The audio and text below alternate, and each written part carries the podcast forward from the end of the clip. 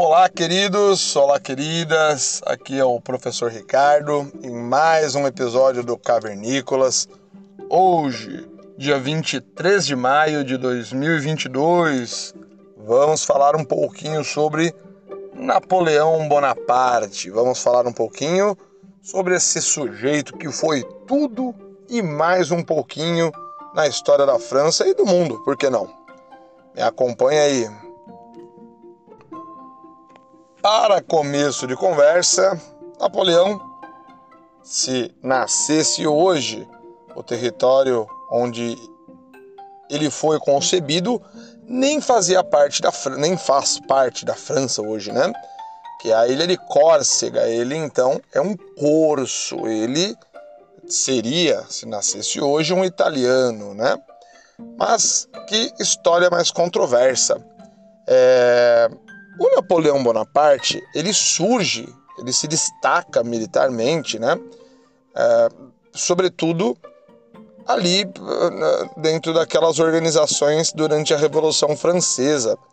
A, o Comitê de Salvação Pública, o Comitê de Salvação Nacional, e ali dentro das fileiras, dentro das, dos exércitos franceses, ele passa a ter um destaque, ele passa a ascender militarmente até chegar aí ao posto de general.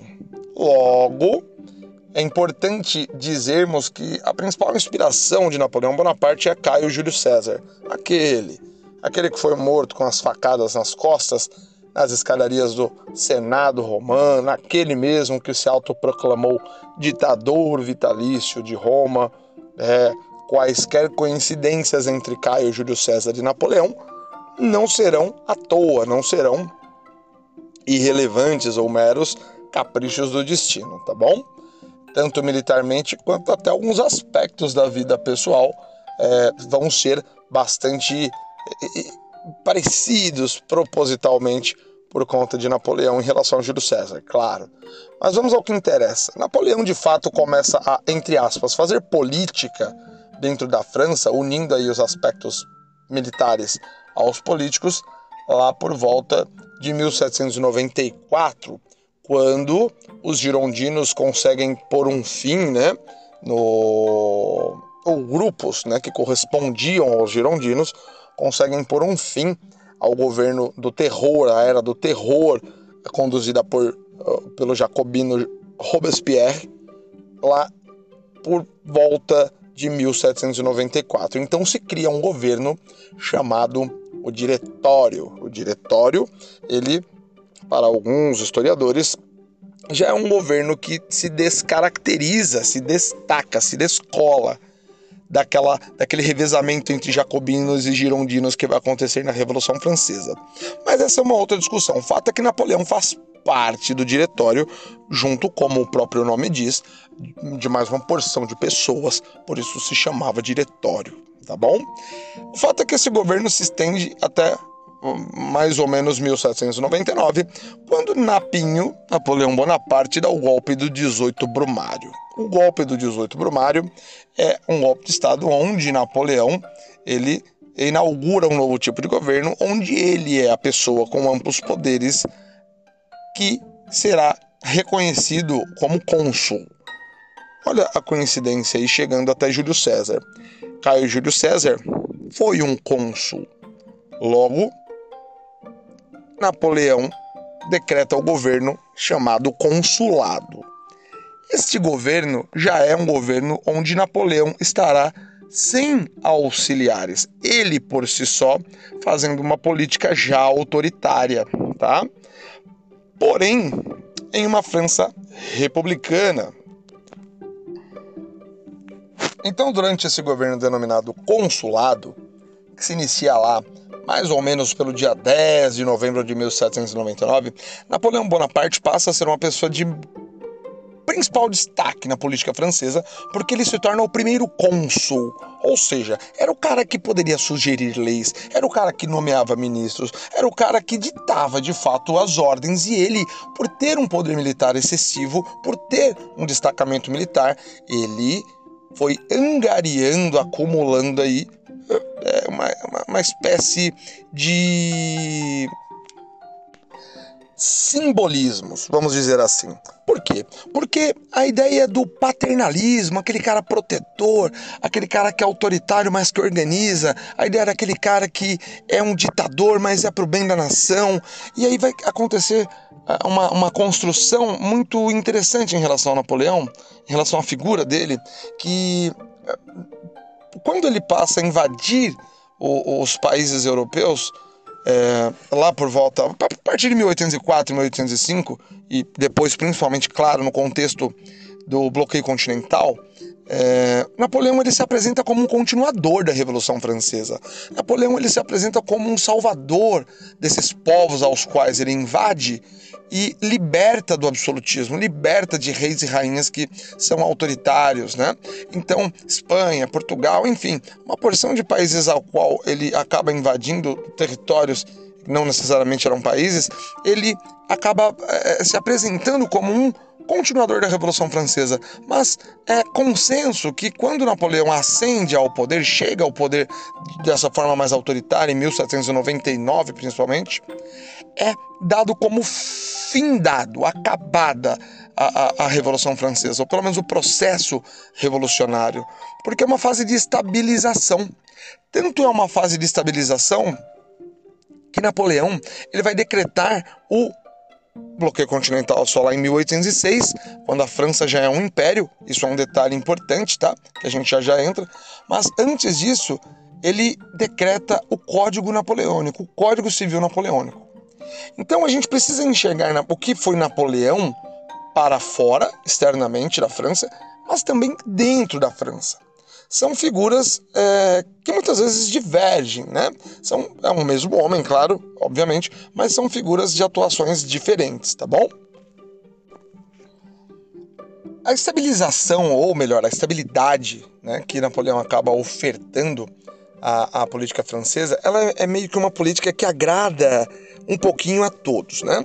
Talvez com exceção da nobreza em certa parte, apesar de não ter sido tão hostil assim a ela. Vamos lá.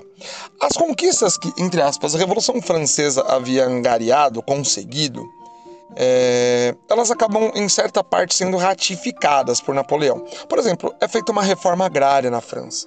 Então, através do Código Napoleônico, é realizada uma reforma agrária. Mas, mais do que isso, Napoleão ele garante uma igualdade jurídica para as pessoas. Então, havia menos, não quer dizer que não havia, mas havia menos injustiças em relação a julgamentos, em relação à lei mesmo, aplicação da lei. Né? É, historicamente, no Ocidente mesmo, no Oriente, a aplicação da lei ela tem diferenciações de acordo com as classes sociais das pessoas.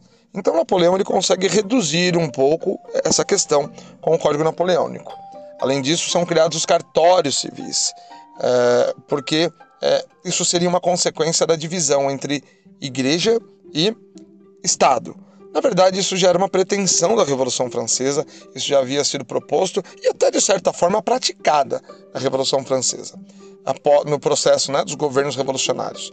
Mas é, Napoleão ele ratifica isso legalmente de uma forma sistemática e de certa maneira imutável, né, como se fosse algo ali fixo. Igreja é uma coisa, Estado é outra. É por isso que surgem os cartórios civis. Agora, quem cuida de registros de certidão de nascimento, de óbito e de casamentos será o Estado. Então, a burocracia do Estado passa a aumentar. Isso é importantíssimo para o funcionamento estatal da maneira com que ele é. É importante o aumento da burocracia justamente para que o Estado tenha controle sobre o que está acontecendo no cerne dele, no meio dele tá bom? É, uma vez que a igreja controlasse isso, o Estado ficaria dependente, refém de informações ou de boa vontade mesmo da instituição católica, no caso, tá? A criação do Código Civil se dá no ano de 1804, assim como ele representou uma estabilidade maior é, jurídica, legislativa, política para a França, na verdade, também Napoleão cria é, uma estabilidade econômica, porque ele consegue controlar uma crise que já vinha se estendendo há um bom tempo, que a Revolução Francesa não teve condição de poder solucionar, até porque ainda passava o processo revolucionário de efervescência, de turbulência, de agitação política e, como quase sempre, já naquela época, a tribulação, a, a, a, efervescência, a agitação política gera uma instabilidade econômica. E a França já vinha de graves crises econômicas desde antes da Revolução Francesa. Então Napoleão, na verdade, cria a moeda, né, o governo napoleônico, na verdade, não o Napoleão, mas durante o governo napoleônico é criada a moeda que está em vigor na França até hoje, o franco. É criada uma espécie de banco central né, francês, o Banco da França, onde você consegue ali ter um maior controle, maiores é, diretrizes mais claras sobre o que, vai regular a economia, como vai ser regulada a economia.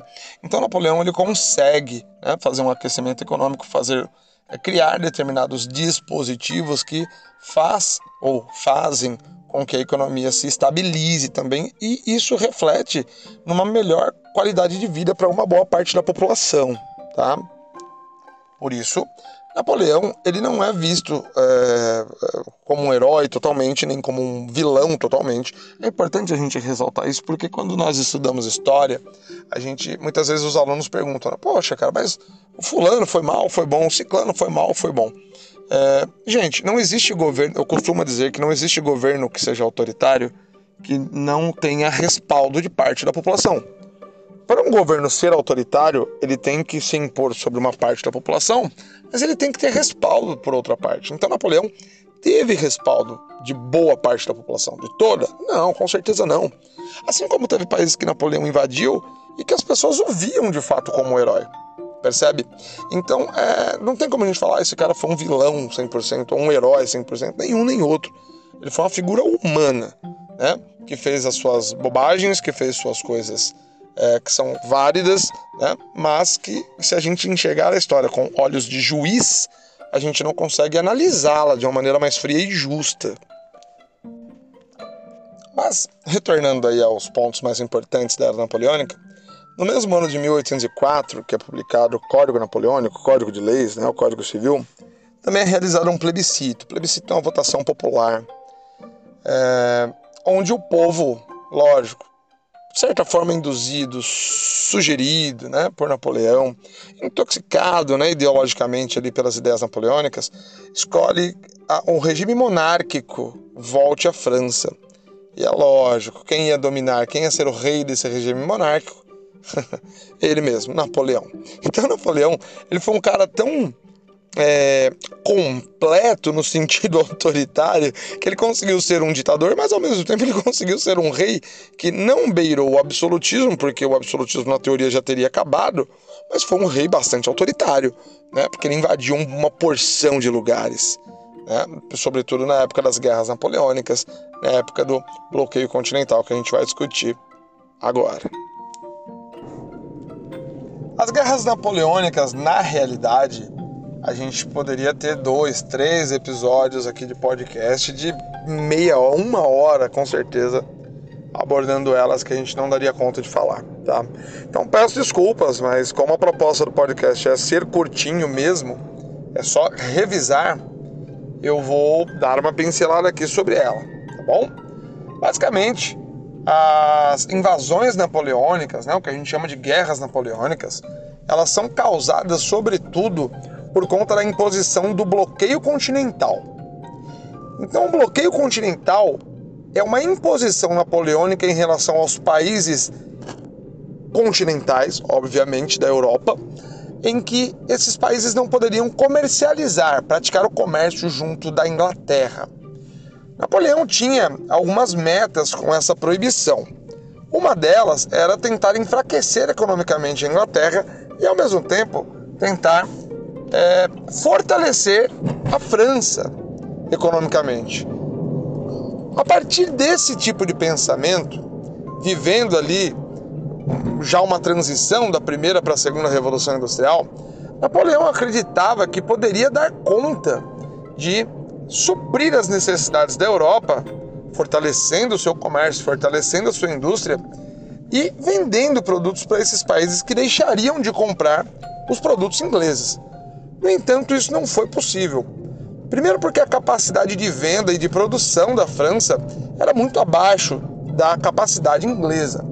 E é por isso que vai haver muito tráfico ou seja, comércio ilegal entre os países continentais e a insular Inglaterra. Nesse sentido, Napoleão passa a invadir os países que desrespeitam o bloqueio continental. E dessa forma, é um pretexto para que Napoleão entre nesses países, se apresente como um continuador da Revolução Francesa, instaure ali algumas regras, algumas leis revistas, né? É, muitas delas aplicadas ali diretamente a partir do Código Napoleônico, mas Napoleão ele se apresentava, né, quando invadia esses países, justamente como um libertador, como um sujeito que estaria derrubando o absolutismo aos moldes, à característica do que teria sido a Revolução Francesa. É, temos dois grandes episódios aí sobre as invasões napoleônicas no contexto do bloqueio continental, que é a invasão da Península Ibérica, né? É, a Espanha e Portugal, que são os países ibéricos, diretamente 1807 1808. 1808, quando Napoleão invade Portugal, é, isso tem uma influência, uma consequência direta na nossa história, na história nacional brasileira, porque a família real portuguesa foge, escoltada pela armada inglesa, aqui para o Rio de Janeiro. Ao chegar no Rio de Janeiro, ao fugir lá de Portugal, isso tem um, um, uma consequência direta para o processo de é, emancipação brasileira que começa ali a partir da abertura dos portos que é feita quando a família real chega ao Brasil, antes mesmo de chegar no Rio de Janeiro, quando chega ainda em Salvador. Mas isso é tema para os próximos capítulos. O fato é, Napoleão, no contexto do bloqueio continental, invade Portugal. A família portuguesa vem para o Brasil e tem início aí um processo lento. Sim, é verdade, mas já é um processo de emancipação, de independência que o Brasil vai passar a viver. Segundo grande episódio das invasões napoleônicas é a invasão à Rússia em 1812.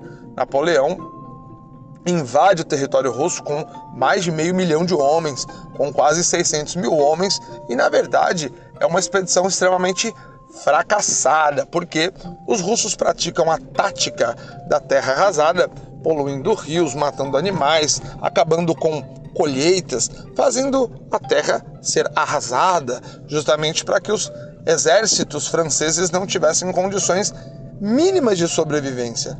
Então, mais de 90% do exército francês, do exército napoleônico, perde a vida, tanto por conta da fome, da sede e do frio, sobretudo, porque eles invadem a região russa, que não é, é muito calor no verão, mas eles, para acabar de completar a lástima dos soldados franceses, invadem no inverno. Tá? Então, quando retorna, os poucos mais ou pouco menos de 10% dos homens que haviam invadido a Rússia, junto com Napoleão, retornam a Paris, eles encontram Paris sitiada literalmente por uma coalizão de países ali chefiados pela Inglaterra, óbvio. E aí é feito um acordo onde Napoleão ele vai ser exilado, veja, exilado e não preso, na ilha de Elba. E ao ser exilado na ilha de Elba, Napoleão estaria aceitando sair do poder da França, ok? Assim que Napoleão vai para Elba no seu exílio, numa vida razoavelmente confortável, em 1815, ainda é realizado o Congresso de Viena, que tem como objetivo restaurar as monarquias na Europa, redesenhar o mapa da Europa, já que grande parte dela tinha virado território francês, território napoleônico. Mas eis a surpresa: no meio, no decorrer do Congresso de Viena, Napoleão Bonaparte escapa da ilha de Elba. E eis aí nesse contexto a origem do governo dos 100 dias, que, como o próprio nome diz, é a tentativa, pelo menos, de governo ou de retomada do poder por parte de Napoleão Bonaparte, escapando da ilha de Elba, fazendo uma surpresa aos é, congressistas de Viena, né? É, e tentando reunir aí umas, alguma parte do contingente de, de tropas que acaba sendo uh, não exatamente um fiasco, mas chega muito perto disso, porque Napoleão pega pessoas muito jovens ou oficiais da reserva, pessoas idosas já para os padrões da época, enfim, um exército meio caquético, meio é, é, é, cambaleante, né? E ele acaba uh, perdendo mais uma batalha, mais uma vez, para uma grande coalizão aí, envolvendo Inglaterra, Espanha, enfim, uh, diversos países, dessa vez na cidade belga de Waterloo, a famosa Batalha de Waterloo, quando Napoleão perde esta batalha, encerra o governo dos 100 dias, aí não tem mais exílio, tem prisão e ele é enviado para a prisão na ilha de Santa Helena, onde lá ele fica até falecer em 1821. Ah, mas as más línguas dizem que na verdade Napoleão poderia ter sido envenenado paulatinamente, vagarosamente em suas alimentações, sendo é, administrado umas doses de veneno na sua alimentação até ele chegar a óbito. De fato, o que nós podemos saber e concluir sobre o período napoleônico é que este homem, inspirado em Júlio César, de características autoritárias, lembrando lá no até fazendo um, um, uma, uma chamada de atenção, porque no comecinho do episódio eu falo que Napoleão ele transforma-se em um ditador ainda na época da República, é quando ele aplica o golpe do 18 Brumário, mas vamos lembrar que ele ascende ao poder no governo do diretório, tá? É, que por meio de um golpe de Estado também, o golpe do termidor, ele assume o poder junto com outros diretores e este governo não é exatamente um governo democrático, até porque o voto censitário volta à França. Enfim, é uma ditadura, se não militar, quase que militar, tá ok? E a partir dali, veja o teor autoritário de Napoleão, ele se torna primeiro cônsul da França, dando o golpe do 18 Brumário, e depois, em 1804, ele se torna imperador da França. Então, a versatilidade e a vocação para autoritarismo do Napoleão é uma coisa absurdamente grandiosa, né? Eu espero que você tenha conseguido se lembrar dos principais pontos da era napoleônica. Eu desejo a você um grande abraço, um bom resto de dia, de semana e a gente se vê no próximo episódio aqui do Cavernícolas. Tchau, tchau. Fui.